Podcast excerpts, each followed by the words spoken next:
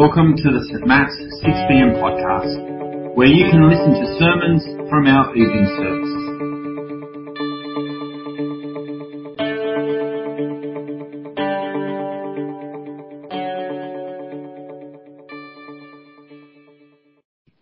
service. Uh, so our Bible reading for tonight comes from First Peter chapter four, verses twelve through to nineteen. Uh, Dear friends, do not be surprised at the fiery ordeal that has come on you to test you, as though something strange were happening to you. But rejoice inasmuch as you participate in the sufferings of Christ, so that you may be overjoyed when his glory is revealed. If you are insulted because of the name of Christ, you are blessed, for the Spirit of glory and of God rests on you. If you suffer, it should not be as a murderer or thief, or any other kind of criminal, or even as a meddler.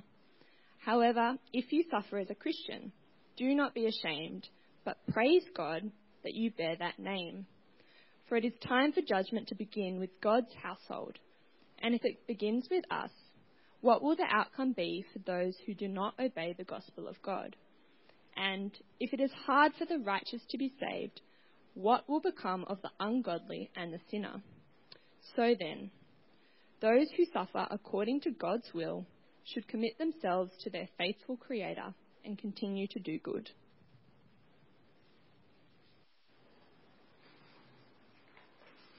Evening, everyone.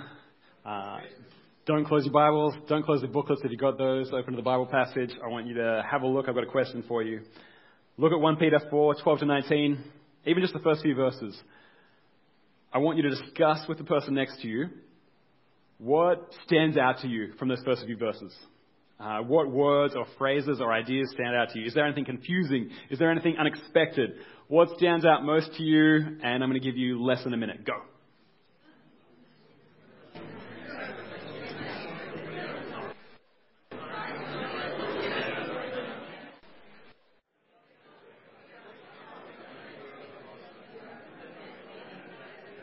All right. I'll cut those conversations short. What you started doing just then, that's basically how we try to read the Bible every week. We just try to ask a lot of questions and wrestle with it and work out what it means together. Uh, but now I'm going to monologue wrestle with it for you. Uh, I think what stood out most for me was how Peter thinks we should respond when we're mistreated for following Jesus. Peter, just to recap if you've forgotten, Peter is writing to this collection of Christians almost two thousand years ago, that are scattered around what is now modern-day Turkey. And they're suffering for following Jesus. It's not life and death yet, but it's hard. The taunts hurt. The rejection hurts.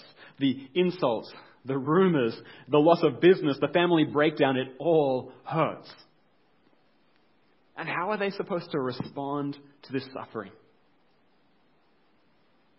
They're supposed to rejoice. That's what it says in verse thirteen. They're supposed to rejoice. In verse fourteen, it says, it, Peter says, we're blessed when we're insulted. In verse sixteen, he says we should praise God when we suffer for being Christians. When we suffer for following Jesus, we should rejoice, praise God, consider ourselves blessed. Think about that. He's not saying suffering is enjoyable, but it is rejoiceable. Suffering for Jesus is not something to enjoy, but it does give us reason to rejoice. But rejoice is not a word we use a lot, so I think essentially he's saying that when we suffer, we have reason to smile. Really? What about the person who on their first day of work gets a preemptive warning from their superior that any sharing of their Christian views will not be tolerated? That person's supposed to smile. That person's supposed to rejoice. What about the person who keeps being regarded with suspicion by family members ever since they started following Jesus? That's the person, that person's supposed to smile. What about the person who is gossiped about and mocked by friends because they've decided not to have sex unless they're married? What about the, the youth at school who is going to be taunted again and again this week because they were at church today? Why would these people rejoice? Why would we smile when following Jesus leads to suffering? That's what we're looking at tonight. But I want to acknowledge up front that this message uh, that Peter is giving is, is really, really directed at followers of Jesus already. If you are not a follower of Jesus, but you're here tonight, you are so welcome. It's great to have you with us. I just want to encourage you to, to wonder as you hear this, why would someone want to be a follower of Jesus? If there's so much suffering involved, why would someone want to be a follower of Jesus? Let's pray and we'll get into it. God, we thank you so much that a couple of thousand years ago, Peter wrote this down to encourage Christians in Turkey, and that it can still encourage us today. We pray that it would be encouraging and that it would help us to follow Jesus and become more like him. Amen. So why would we rejoice when following Jesus just seems like it's making life harder? Our passage actually gives us five reasons why we should rejoice, at least five reasons. Five reasons to smile. And that's what we're going to spend most of our time looking at. But before we do that, I just thought it might be helpful to kind of zoom out a bit and think big picture what the Bible has to say about suffering. Our seniors minister, David, said to me this week that for the average Westerner, for the average Australian, suffering is a, a rude interruption to life. Suffering isn't part of life, it's an interruption to life. That's kind of how we understand suffering, but that's not how the Bible sees it. The Bible teaches that our God is a God of love. He loves his people and he wants good for us. He's not the God of suffering, he's the God of comfort. Psalm thirty-four seventeen says, "The Lord is close to the brokenhearted and saves those who are crushed in spirit." If you are hurting right now, I really want you to hear that God wants to be close to you. In everything I have to say from this point, I do not want to try and make light of your pain. I want to do the opposite. Because God has heard the cries of a broken and aching world, and his response was to send his son Jesus to live in the world, to suffer for the world, even to die in our world. And in dying in the world, he took the punishment for all our wrongdoing. Every time we caused someone else to suffer, Jesus took the blame for that and he died for it. He died to deal with what causes suffering. And one day, one glorious day, he is going to come back and he's going to remove suffering forever. One day there will be no more death or mourning or crying or pain, for the old order of things will have passed away. One day God will remove suffering. But not yet. He hasn't chosen to remove it yet. Instead, right now, instead of removing suffering, he's choosing to use suffering. In fact, I'd go so far as to say that for now, suffering is the currency of God's kingdom. My wife's American, and so we happen to have some American cash in a drawer somewhere at home. I'm not saying like there's a whole drawer of cash. That would be cool. That's not what I'm saying. It's like, I don't know, between five dollars and ten dollars of, of random notes and coins that we happen to have lying around. Problem is we haven't been to America in like five years, so it's just been sitting there doing nothing. So maybe I want to spend it, right? I might as well make the most of this money. So I, I take the money, I somehow find it, and I, I wander down to Baker's Delight. I get some of those delicious white chocolate blueberry hot cross buns, which I would recommend. And I, I, I go to pay, and I put down the American cash. What happens? I don't think they do. I think they'll do. Knowing the good people at Baker's Delight, there'd be a polite pause and awkwardness. And then eventually I know, sorry, like that, that currency is no good here. That money is no good here. If you want to get things done in Australia, you need Australian currency. So what gets things done in God's kingdom? God uses sacrifice. God uses suffering. And think about it. How did he get his kingdom started? Jesus started the kingdom not through strength, but through sacrifice, not through comfort, but through a cross. That's how Jesus made it possible for anyone in the world to be saved. He suffered and he died in our place. That's how the kingdom began. And then, from then on, Jesus changed the power of suffering.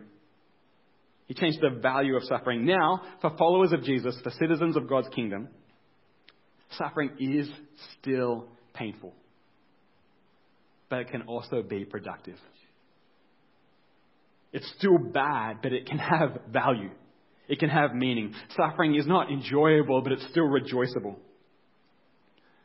I wonder if you've noticed how some of the kindest Christians you have ever met are also the Christians who have suffered the most. God has used suffering to do something amazing in them. The currency of the kingdom is suffering. Or maybe you've even seen it in your own life. Have you noticed how you have so much more empathy and compassion for someone who is struggling with something that you yourself have already struggled with? The currency of the kingdom is suffering. And if we aren't willing to suffer, we're going to miss out on what God is doing. If we won't suffer, we won't see God's work. But there's a specific kind of suffering that God especially chooses to use in his kingdom. God especially chooses to use for his kingdom the kind of suffering that comes from following Jesus. And that's what Peter's focused on tonight, that kind of suffering. In this passage, Peter gives us five examples of how God can work in and through our suffering for Jesus. He gives us five reasons to smile, five reasons to feel blessed when we suffer for Jesus. So here we go. Number one, when you suffer for Jesus, smile, because it is proving that you are the real deal. Look at verse twelve again. Dear friends, do not be surprised at the fiery ordeal that has come on you to test you, as though something strange were happening to you, but rejoice. Why has this fiery ordeal, this suffering come on them? I put it in blue for you. They're being tested. Peter says it's come on them to test them. Now, when you hear the word test, I'm not sure what word immediately comes to mind for you, but there's a very particular word that comes to mind for me. Fail. When I hear test, I think fail. Tests are there to show what we don't know. That's kind of a glass half empty way of thinking about it. Uh, to be fair, I guess. A test is also a chance to demonstrate what we do know. It's a chance not just to demonstrate our unworthiness, but our worthiness. It's a chance to prove something. And this word for test here that Peter uses, it could have been translated as prove. This could read, the fiery ordeal has come on you to prove you. When the Christians Peter is writing to experience a test of their faith by staying faithful to Jesus, they are proving that they really are his people. But we're not proving it to God. God already knows our hearts. We're proving it to the world. We're proving it to ourselves. We're proving that we are legit. We're not fair weather followers. We're not playing games. We're for real. When you suffer for Jesus, rejoice, because it's a chance to prove that you are real about him. Number two, when you suffer for Jesus, smile, because you're standing alongside him. Verse thirteen, but rejoice inasmuch as you participate in the sufferings of Christ. Peter says that when we suffer for Jesus, we participate in his sufferings, which is a bit of a trip, because Jesus died once for all on a cross completely alone. So how do we participate with him? I think this, this gets pretty heady, but stay with me. I, I love this. Uh, partly, We participate in Jesus' sufferings because we suffer for the same reason. So the world rejected Jesus. The world rejects his followers. We're suffering for the same reason. Partly we participate in his sufferings because we suffer for the same purpose.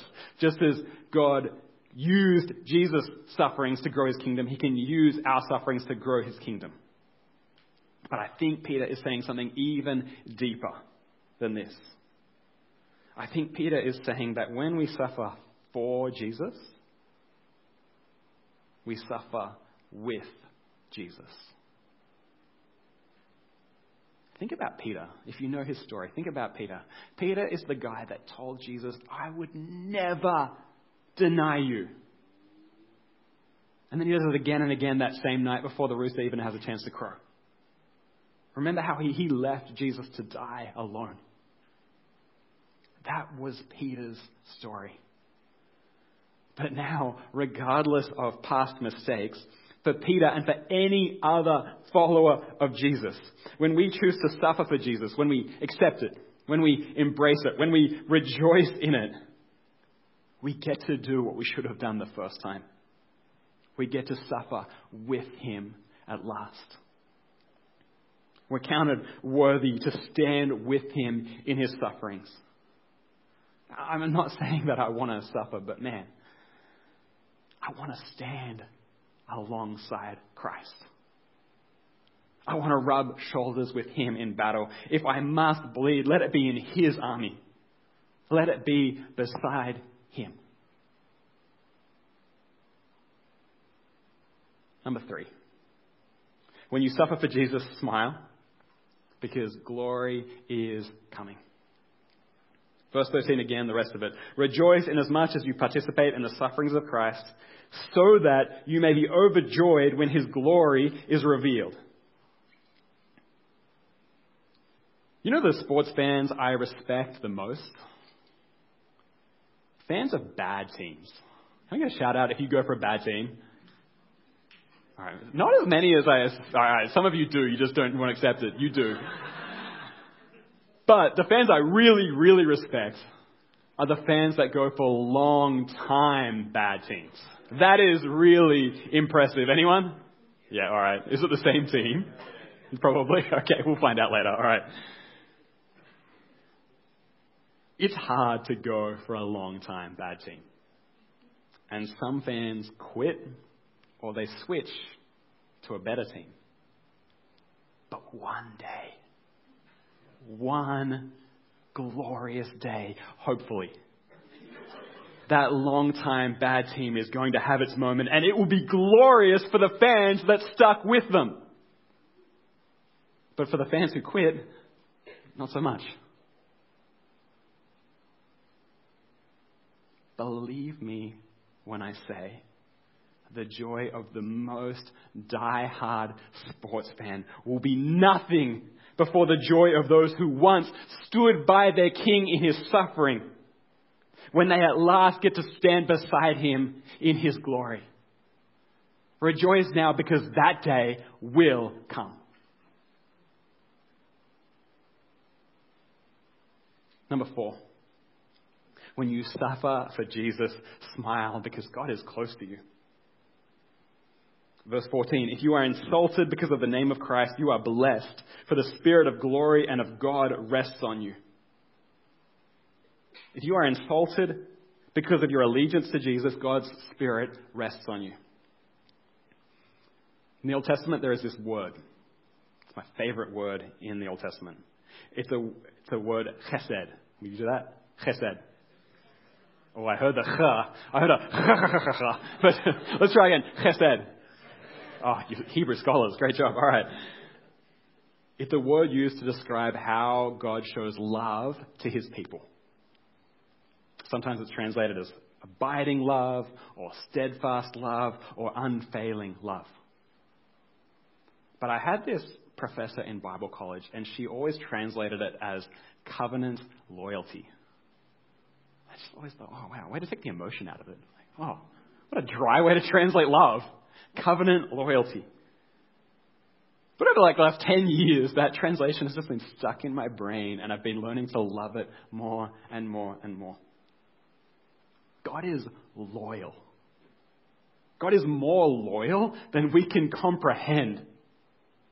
The whole Old Testament is a story of his loyalty to people that don't deserve it.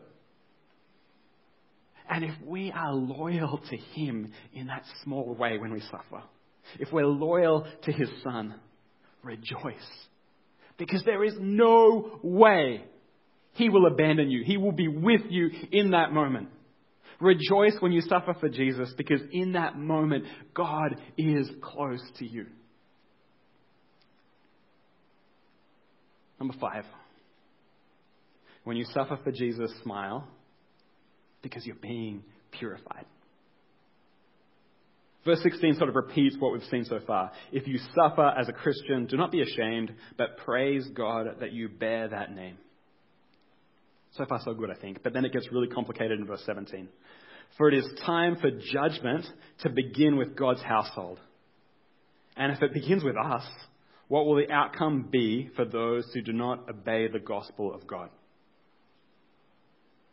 Peter's just said judgment is coming for God's people, for his household. I think, hang on, wait, didn't Jesus already like take the judgment for us? What's going on here? Essentially, I think Peter is saying that when Christians suffer for following Jesus, when they experience testing, when they experience proving, they're also undergoing a purifying. The fire that tests and reveals their quality is also burning off impurities as it refines them. So that over time, what is left is one hundred percent, twenty-four karat. It's pure. Over time, in that heat, we're becoming more and more like Jesus. That's the judgment on God's household. But if that process can be painful for Christians, it's nothing compared to what is in store for those that haven't committed to Jesus. It's, it's easy to demonize those who oppose Christians, to make it an us and them. But we're not called to hate. We're not called to revenge. We're not called to judge or condemn. God's judgment is coming regardless. But before that day, while we are here for now, we are called to do good for those who oppose Jesus. Because they need people to share the gospel with them too. Peter doesn't tell us just hang in there, rejoice and wait until everyone else experiences their judgment. No, he says in verse nineteen that as we go through suffering for Jesus, we should commit ourselves to our faithful Creator, the one who is really in charge of the world, and continue to do good. Continue to hold out love, hold out peace, hold out the hope of Jesus so that others can know him. Know what it is that makes us smile even on the darkest day. And know how they can be spared from what is to come. I want to finish with in prayer with these words from an old song that some of you might be old enough to know as well. Lord God, purify our hearts. Let them be as gold and precious silver. Purify our hearts. Let them be as gold, pure gold. Refine as fire. Our heart's one desire is to be holy, set apart for you, Lord. We choose to be holy, set apart for you, our Maker, ready to do your will. When the fire comes, when we suffer for the name of your Son, help us to remember what you're doing. Give us the courage to stand in that moment, and give us the courage to smile. For our King, amen.